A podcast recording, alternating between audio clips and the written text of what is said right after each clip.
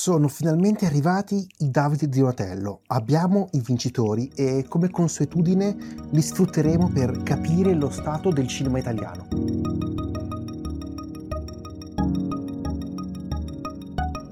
Una, un'ottima annata a dir la verità, anche se alla fine possiamo ricondurre il tutto a quattro film, quattro film incredibili, eh, di cui due ne abbiamo già parlato molto nelle puntate precedenti e stiamo parlando di Pinocchio e Martin Eden, e due cercheremo di parlarne oggi mentre andremo a sviscerare le varie categorie e i vari vincitori, e parliamo del Traditore e del Primo Re. Sono tutti film del duemiladiciannove e quindi direi subito di iniziare con le nomination e di conseguenza i vincitori. Vi ricordiamo che c'è un episodio di previsione eh, che potete andare a recuperare e così vedrete quanti quanti ne riusciremo ad azzeccare e quanti invece abbiamo, di cosa, di quanto abbiamo sbagliato. Partiamo subito con i vincitori dei premi, diciamo, tecnici. Il primo premio che andiamo a vedere è quello di Davide Giovani e l'ha vinto Mio fratello Rincorre i Dinosauri di Stefano Cipani, che è uscito, mi sembra, anche a Venezia e, ed è un film molto molto molto carino. Eh, Jack, fin da piccolo, desiderava un fratello con cui giocare e quando i suoi genitori gli raccontano che Joe, suo fratello, sarebbe stato un bambino, diciamo, speciale, nel suo immaginario diventa un supereroe. E con il passare del tempo Jack scopre la sindrome di Down e Joe diventa un segreto da non svelare. Quindi inizia qui la, la storia di questo film molto molto dolce, che giustamente ha vinto il premio David Giovani, che viene affidato dagli studenti delle scuole di cinema e dalle, dalle, dalle scuole superiori. Poi un altro vincitore, miglior film straniero, e qui ovviamente ha vinto Parasite di Bong Joon-ho, di cui direi abbiamo già parlato. Qui è fa, fa ridere il confronto tra Green Book e Parasite, che erano in due edizioni differenti degli Oscar, perché sono sfasati, cioè hanno... perché questi due premi comprendono degli archi temporali ah, no, beh, diversi. Sì, ci sono archi temporali differenti tra eh, l'Accademia del Cinema Italiano e l'Accademia che assegna, assegna gli Oscar. E ha vinto Parasite su, su Green Book. Non credo che ci sia altro motivo e soprattutto non credo che dobbiamo parlare di come ci sia piaciuto Parasite ulteriormente. Eh, potete recuperarlo in vari, tantissimi episodi, credo sia uno dei film più citati. Miglior cortometraggio? Inverno. Inverno di Giulio Mastromauro, che racconta di Timo, il più piccolo di una comunità greca di giostrai, che si trova insieme ai suoi cari ad affrontare l'inverno più duro. Un piccolo cortometraggio prodotto in collaborazione con Rai Cinema, quindi comunque eh, un cortometraggio dall'alto valore produttivo. Perché pensiamoci, sono tutti cortometraggi che comunque richiedono anche un, un esborso non proprio, indipend- non proprio indipendente. Vabbè, e si parla comunque tra minimo ottantamila, se non so, si sta sui centomila euro. Che sono delle cifre abbastanza, secondo me, elevate per, per un cortometraggio e non proprio da tutti. Quindi capite che comunque sono produzioni, ci sono produzioni dietro che investono comunque in cortometraggi, che però purtroppo non riescono ad avere una distribuzione. Dovrebbero iniziare, secondo me, a distribuirli ai cine, ai cinema eh, prima dei film, fai, dai spazio a questi cortometraggi. Sarebbe un'interessante idea per diffondere sempre di più questi nuovi registi, questi nuovi autori che si vogliono affacciare a questo mondo e quindi permettere anche di far conoscere il cinema italiano al pubblico italiano. Miglior documentario? Ha vinto Selfie di Agostino Ferrente, che tra l'altro è una coproduzione eh, francese-italiana. Sì, tra Arte, Arte Television, che è una, un conglomerato di televisioni eh, fran- franco-tedesche, che è disponibile anche in Italia, e Rai Cinema. Ambientato a Napoli, nel rione Traiano, è un film con protagonisti Alessandro e Pietro, due sedicenni che con la guida del regista sono anche gli operatori che filmano se stessi in modalità selfie, guardandosi nello specchio del, del telefonino, e quindi raccontano il loro quartiere, la loro vita quotidiana, la loro amicizia, e vi è una tragedia, la morte di Davide, un loro amico ucciso a sedici anni da un carabiniere. Il film racconta un mondo in cui diventare camorristi non è una scelta, ma è un destino segnato sin dall'inizio. che è interessante perché è anche un pochino l'incipit e l'intro che troviamo nel Traditore di Bellocchio, ma ne parleremo più avanti, ne parleremo. Miglior effetti visivi. Qui abbiamo eh, il primo film di cui abbiamo parlato ed è Pinocchio. Pinocchio che credo debba, per, for- cioè, per fortuna ha vinto tutti i premi tecnici, perché a livello proprio produttivo e a livello tecnico è, è veramente superiore, superiore a, a tutto quello che abbiamo visto secondo me in Italia nell'anno e negli ultimi direi vent'anni probabilmente. È veramente a un livello qualitativo molto molto elevato di questo film, di cui ovviamente abbiamo già, abbiamo già ovviamente parlato. Miglior suono invece ha vinto Il primo re. Il primo re è interessante come qui il miglior, su- miglior suono comprenda eh, tutti, i, la, tutti, tutti i tecnici del suono, non solo... Sì, sono quelli sia sul set che in, in posta. È molto più semplice, ci può stare, dai un premio unico, ed questo film eh, se lo merita. Premio che mh, dà risalto a delle... A, degli artigiani del, del suono e dei grandissimi tecnici che non hanno nulla da invidiare secondo me alle controparti americane.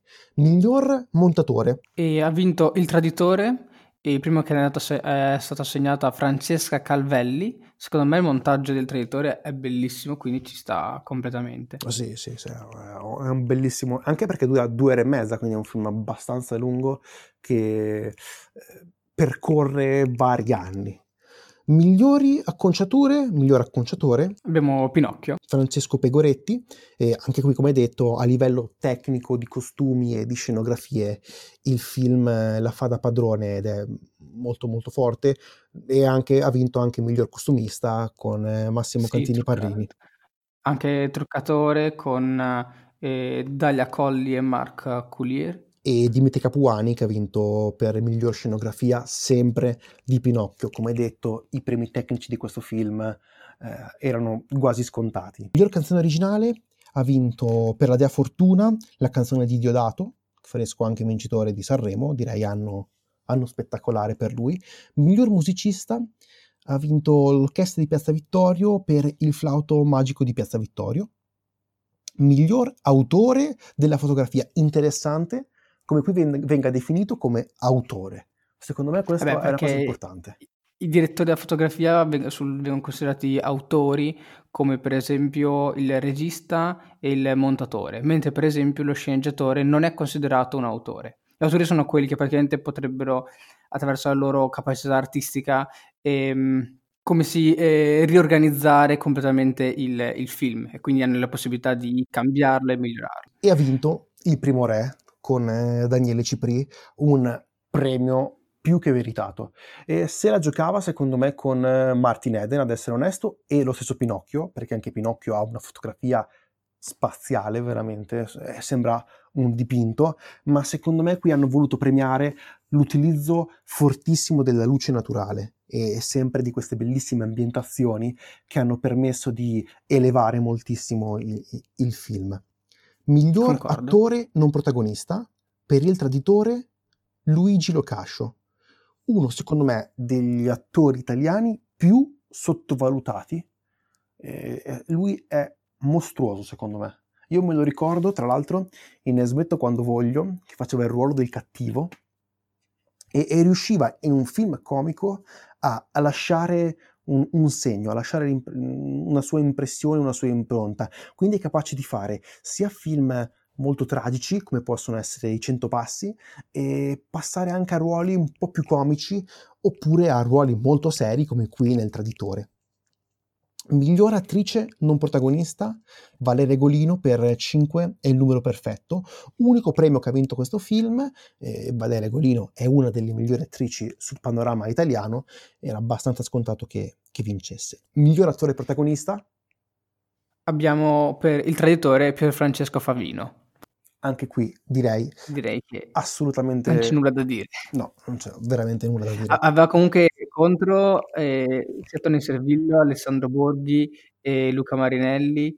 L'interpretazione che ha dato è stata molto bella. Secondo me quello che poteva veramente combattere con lui era Luca Marinelli, perché ha vinto comunque anche Venezia, ha vinto, ha vinto la Coppa Volpi. Giusto. per un bellissimo film come Martin Eden, che eh, esce come uno dei più nominati, ma al tempo stesso uno di quelli che ha vinto, ha vinto di meno, ha vinto purtroppo, ma è uno dei migliori film, secondo me, dell'anno, di cui abbiamo parlato e non smetterò mai di parlare, quindi guardatelo e recuperatelo, perché non è solo un film italiano, ma è un bellissimo film, secondo me, internazionale. Poi, dove siamo arrivati? Ah, miglior attrice protagonista. protagonista. La Dea Fortuna con Jasmine Trinca. Jasmine Trinca, anche lei, grandissima attrice. E bellissimo film, il film di Fernanda Ozpetek, che ha avuto un successo quasi insperato, non ci credeva neanche lui, è il suo film che ha incassato di più, e sono molto contento. È un film, è un, è un regista italiano, anche esso abbastanza sottovalutato, ma che riesce sempre a fare, a fare degli ottimi film, e anche La Dea Fortuna è un ottimo film, e giustamente premiato per Jasmine Trinca. Miglior produttore? E per Il primo re, Andrea Paris e Matteo Rovere per Groenlandia con Rai Cinema. Ovviamente Groenlandia ne abbiamo già parlato, una, grandi, una dire, giovane casa di produzione appunto fondata da Matteo Rovere. E Sidney Sibilia. E a cui si partecipa anche, esatto, e Sibilia. Ci sta, perché effettivamente imbarcarsi in un progetto come Il primo re in Italia è un po' una scommessa. Per, per cui è stata una scommessa, ne parleremo tra pochissimo. Miglior sceneggiatura non originale, Martin Eden, Pietro Marcello e Maurizio Braucci, e anche qui ci sta, perché ripeto è, è veramente bella come hanno sviluppato la storia e come è stata portata poi sul grande schermo.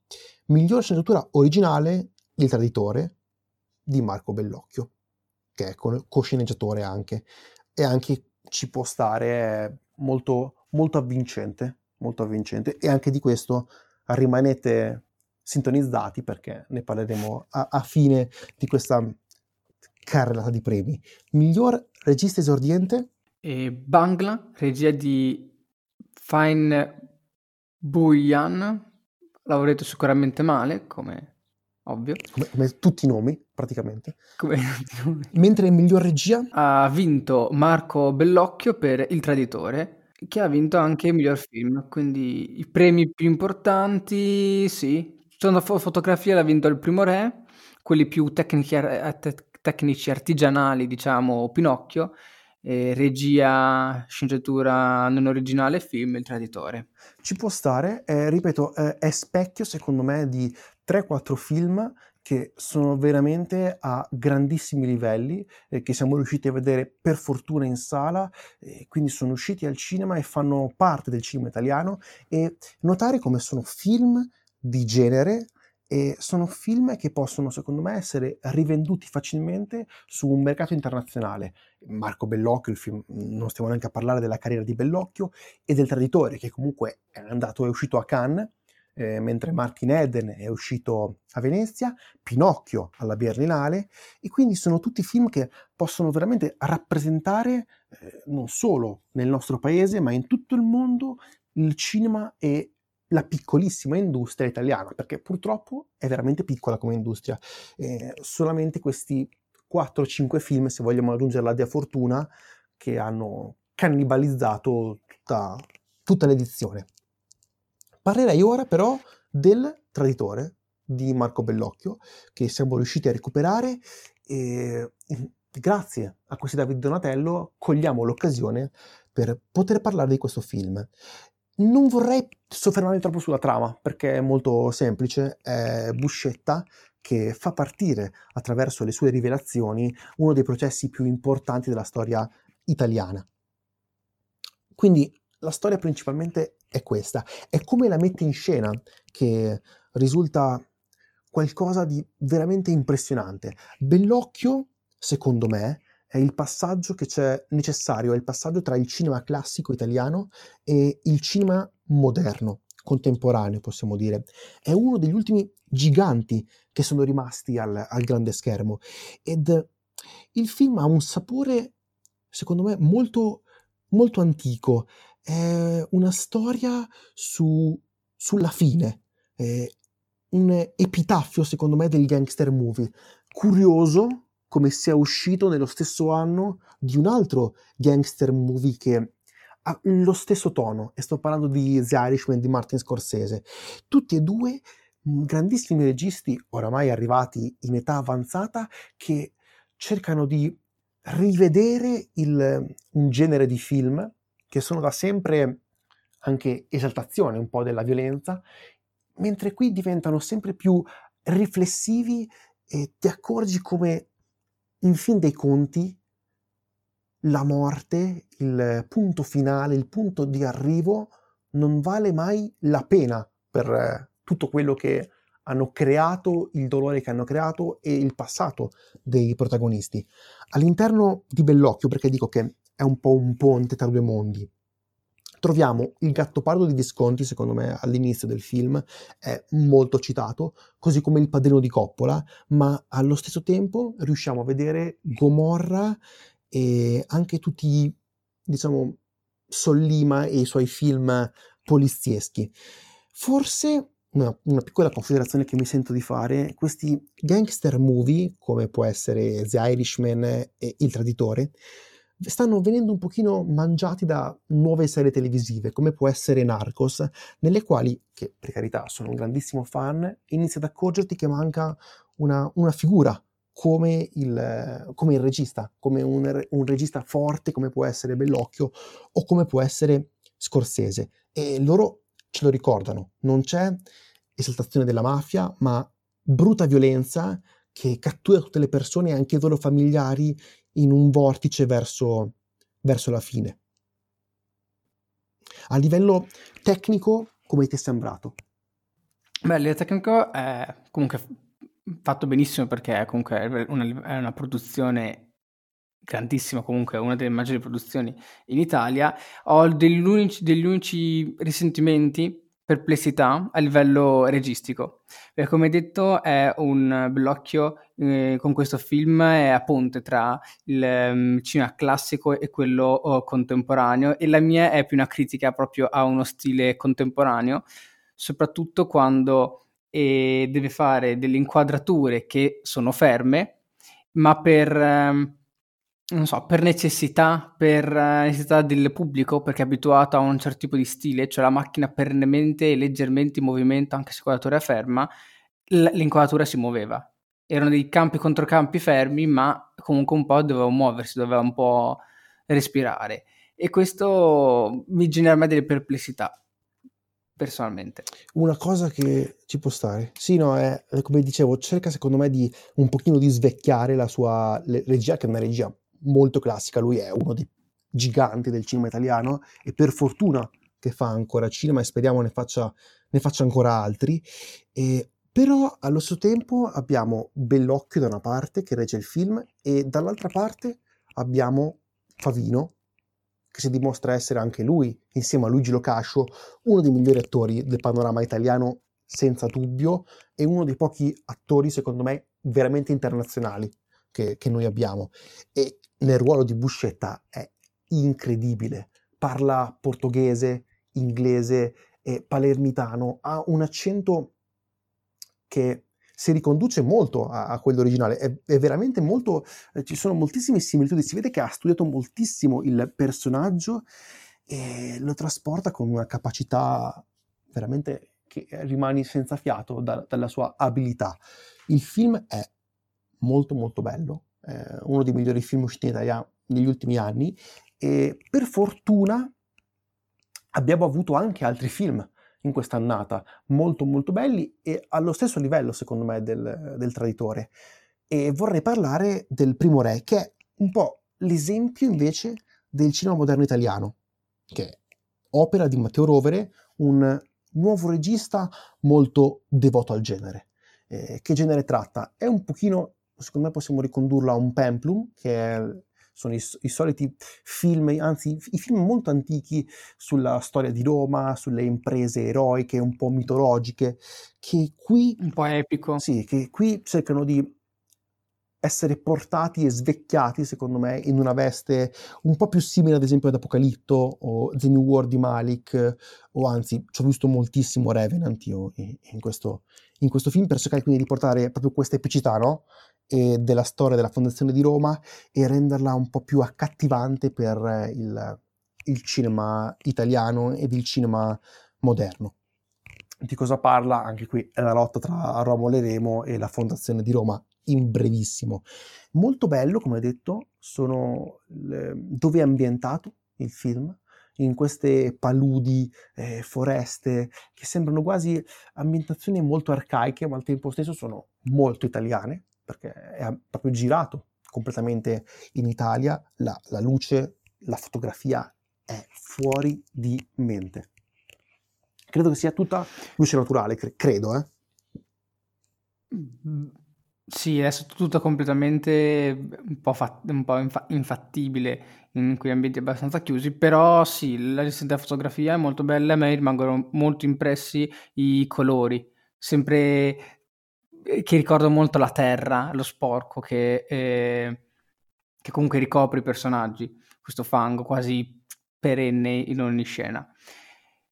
Avevamo detto, quando parlavamo dei premi, delle candidature, che è un po' una, scom- è stata una scommessa questo film, dato, come avete capito, questo film molto di genere e comunque è molto costoso, eh, in- e-, e fare questo tipo di film in Italia è sì una scommessa che però a quanto pare ha, ha pagato. Perché Matteo Rovere è molto bravo a livello produttivo, eh, sentivo un'intervista eh, sia sua sia del produttore, del produttore di, di Rai Cinema, il quale ha detto che in effetti un film del genere era già ripagato prima di uscire. Essendo un film di genere, un film eh, storico al tempo stesso, è riuscito a ottenere attraverso tax credit, eh, attraverso dei finanziamenti anche del, della regione di dove è girato e attraverso la rivendita dei diritti in anticipo, perché vorrei aprire una piccolissima parentesi su come, come funzionano. Eh, tu hai un film e hai un'idea e la porti non più, diretta, non più dal distributore, ma direttamente alle... ai canali televisivi, a Netflix, che cercano di acquistare i diritti in anticipo sul film e ti danno quindi un anticipo dei soldi, permettendoti così di avere finanziamenti dalle banche per poter fare il film. Quindi sono film che vengono completamente ripagati sin prima di essere prodotti, prima ancora di essere girati. Molto, molto interessante che ci riesca, perché vuol dire che c'è ancora un, che c'è un mercato per questo film di genere. E io spero di vederne molti altri.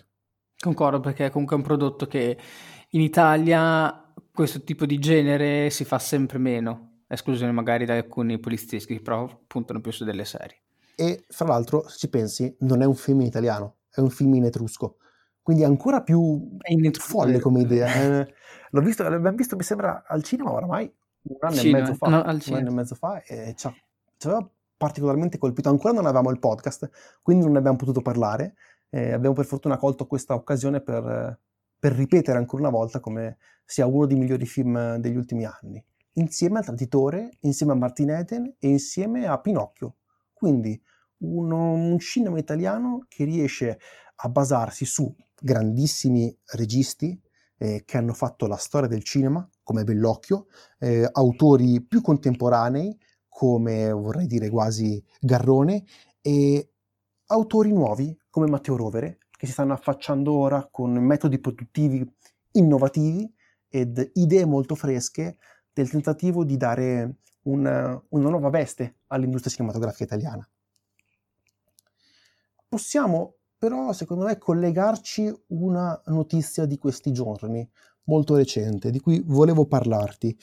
Parliamo sempre di gangster movie, e è uscita la notizia che Guadagnino dirigerà il nuovo Scarface, il, la terzo, il terzo remake, il secondo remake di questo film. Si parlano, sono tre, tre Scarface esistono, e dovrà girarne uno nuovo con la sceneggiatura affidata ai fratelli Coen.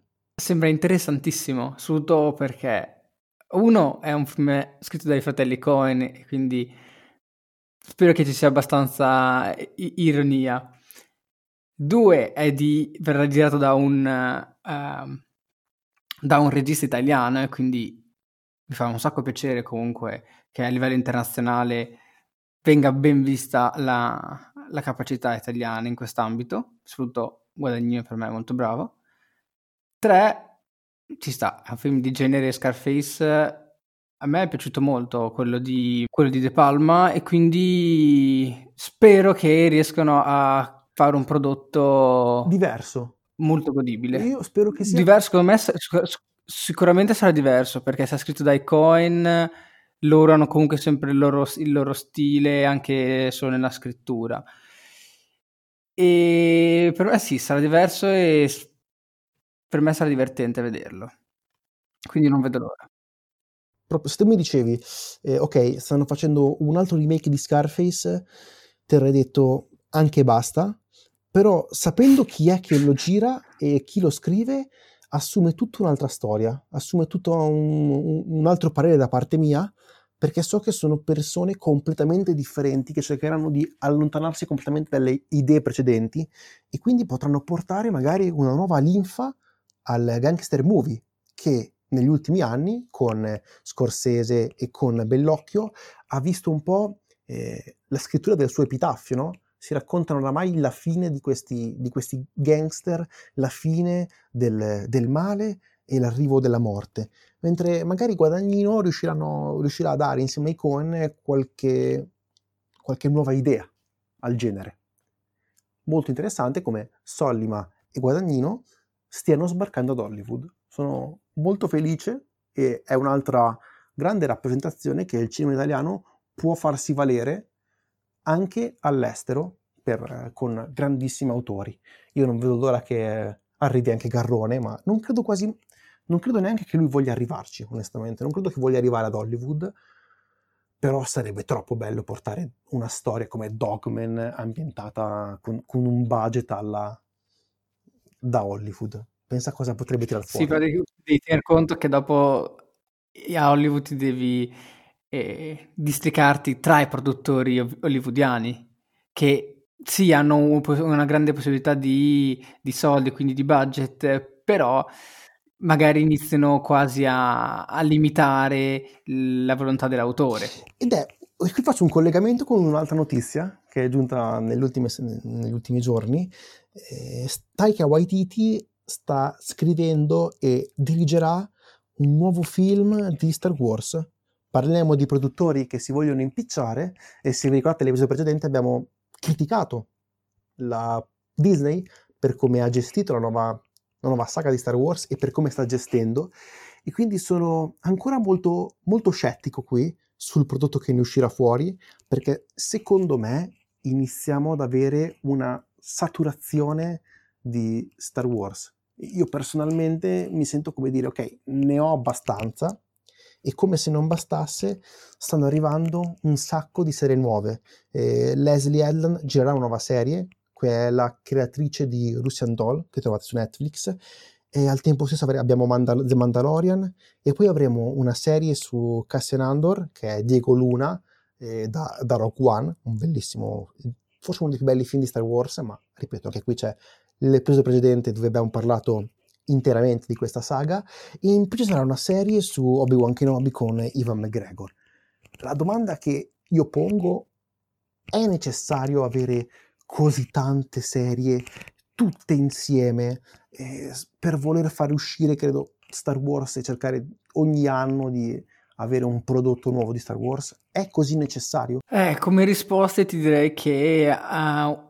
a livello di questo mercato di industria cinematografica eh, con dei nomi, con dei brand, praticamente dei brand eh, giganteschi, come per esempio eh, la Marvel, che è sempre della Disney, è ormai obbligatorio andare quasi a saturare il mercato di, di continuo, e quindi rifilare al pubblico sempre nuovi prodotti. E adesso, oltre a, ai film, danno anche le serie. A me, devo ancora vedere la Mandalorian, tutti quelli con cui ho parlato hanno detto che è molto bella, tanto Taika Waititi aveva girato alcuni, un episodio della prima stagione e gira anche alcuni della seconda.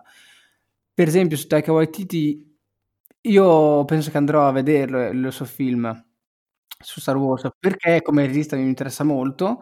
Forse mi interessa anche la, la serie tv su Obi-Wan Kenobi, ma perché mi piace il personaggio. Però sì, anch'io percepisco questa volontà di dare un sacco di materiali, di, quindi materiali, dipende, andare a saturare l'opzione del pubblico. perché più li dai e più alla fine il pubblico andrà a vedere le, le tue cose. Però stanca, come si dice, è stato un po' stanca. E se ti ricordi è un po' il problema che abbiamo con Disney Plus, di cui abbiamo già parlato, no? Che la loro mancanza di contenuti originali, e stanno secondo me cercando di mettere rimedio a ciò andando a eh, cercare di minare proprio fisicamente delle loro grandi produzioni, magari questo però a discapito della ricerca di nuove idee, perché se al posto di fare quattro serie su Star Wars ne fai due e altre due cerchi qualcosa di nuovo, cerchi quindi di ehm, portare nuovi prodotti senza doverti per forza appoggiare su delle grandissime saghe, delle grandi, grandissimi brand, ma che al, al, rischiano veramente di saturare il mercato. Rischiano. Ne parlavamo poco prima di fare questo episodio, riferiti eh, alla Marvel, che molti dei film della Marvel ce li siamo dimenticati, tranne alcune cose lievemente importanti. Tra l'altro, eh, anche tipo, per esempio, te mi hai fatto l'esempio che svariati film, de, tra gli ultimi film usciti dalla Marvel, prima della conclusione con eh, Endgame, tu non li hai visti, ma il film Endgame l'hai capito benissimo. Sì, sì. Questo ti fa presupporre che quei film sono dimenticabili, perché alcuni si sono dimenticati e non sono estremamente importanti. Però mi è venuto in mente un'altra cosa. E, sì, hai detto che e, e mancano uh, autori e quindi si punta più soltanto sul prodotto e non su prodotti freschi. Però mi è venuto in mente che Taika Waititi, che secondo me, io lo reputo uh, uh, bravissimo, forse a livello registico, a livello di linguaggio pecca un pochino, e, però mi è venuto in mente che lui potrebbe, potrebbe come dire, eh, giocarsela eh, un po' come ha fatto Nolan, perché è legato molto alla Disney per quanto riguarda i, mh, sia eh, a livello della Marvel, sia adesso anche con Star Wars, e questo potrebbe comportare che quando dovrà fare un film proprio come Jojo Rabbit eh, abbia possibilità di trovare eh, delle produzioni anche grandi che siano disposte a produrglielo. Quindi questa è una cosa molto interessante, riferirsi tanto al personaggio di Taika Waititi. E sì, eh, sappiamo che la fantascienza la sa girare, sarà curioso vedere come differenzierà Star Wars da, da Thor, che anche è ambientato nello spazio. Stanno tutti andando sullo spazio, se ci pensi. Dai Guardiani della Galassia in poi stanno tutti puntando sul ritorno della fantascienza. Io sono molto a favore, eh, però potrebbero rischiare di, di rovinare troppo, secondo me, il... il prodotto, il prodotto Star Wars, così come il prodotto Thor, ma non credo che gli interessi, credo gli interessi fare soldi, eh, credo a, anche a Taika di eh, interessi ottenere, come, come dicevi, il, un potere esecutivo e produttivo per girare le sue idee, come può essere Jojo Rabbit. Siamo arrivati anche abbastanza lunghi, direi, e possiamo chiudere qui questo episodio. Potete trovarci su Instagram, su Facebook e sul canale YouTube, basta cercare Effetto Vertigo Podcast, quindi potete scriverci lì, potete commentare insieme a noi oppure anche insultarci, noi speriamo sempre. Stiamo ricaricando tutto l'archivio su YouTube, quindi se volete recuperare anche gli episodi in formato video potete trovarli lì. Cercheremo di arrivare a, a pari con i nuovi episodi e poi di conseguenza anche iniziare a creare dei nuovi format, quindi iscrivetevi al canale YouTube e basta. Questo era Effetto Vertigo, io sono Tommaso. Io sono Aurelio. Grazie e arrivederci.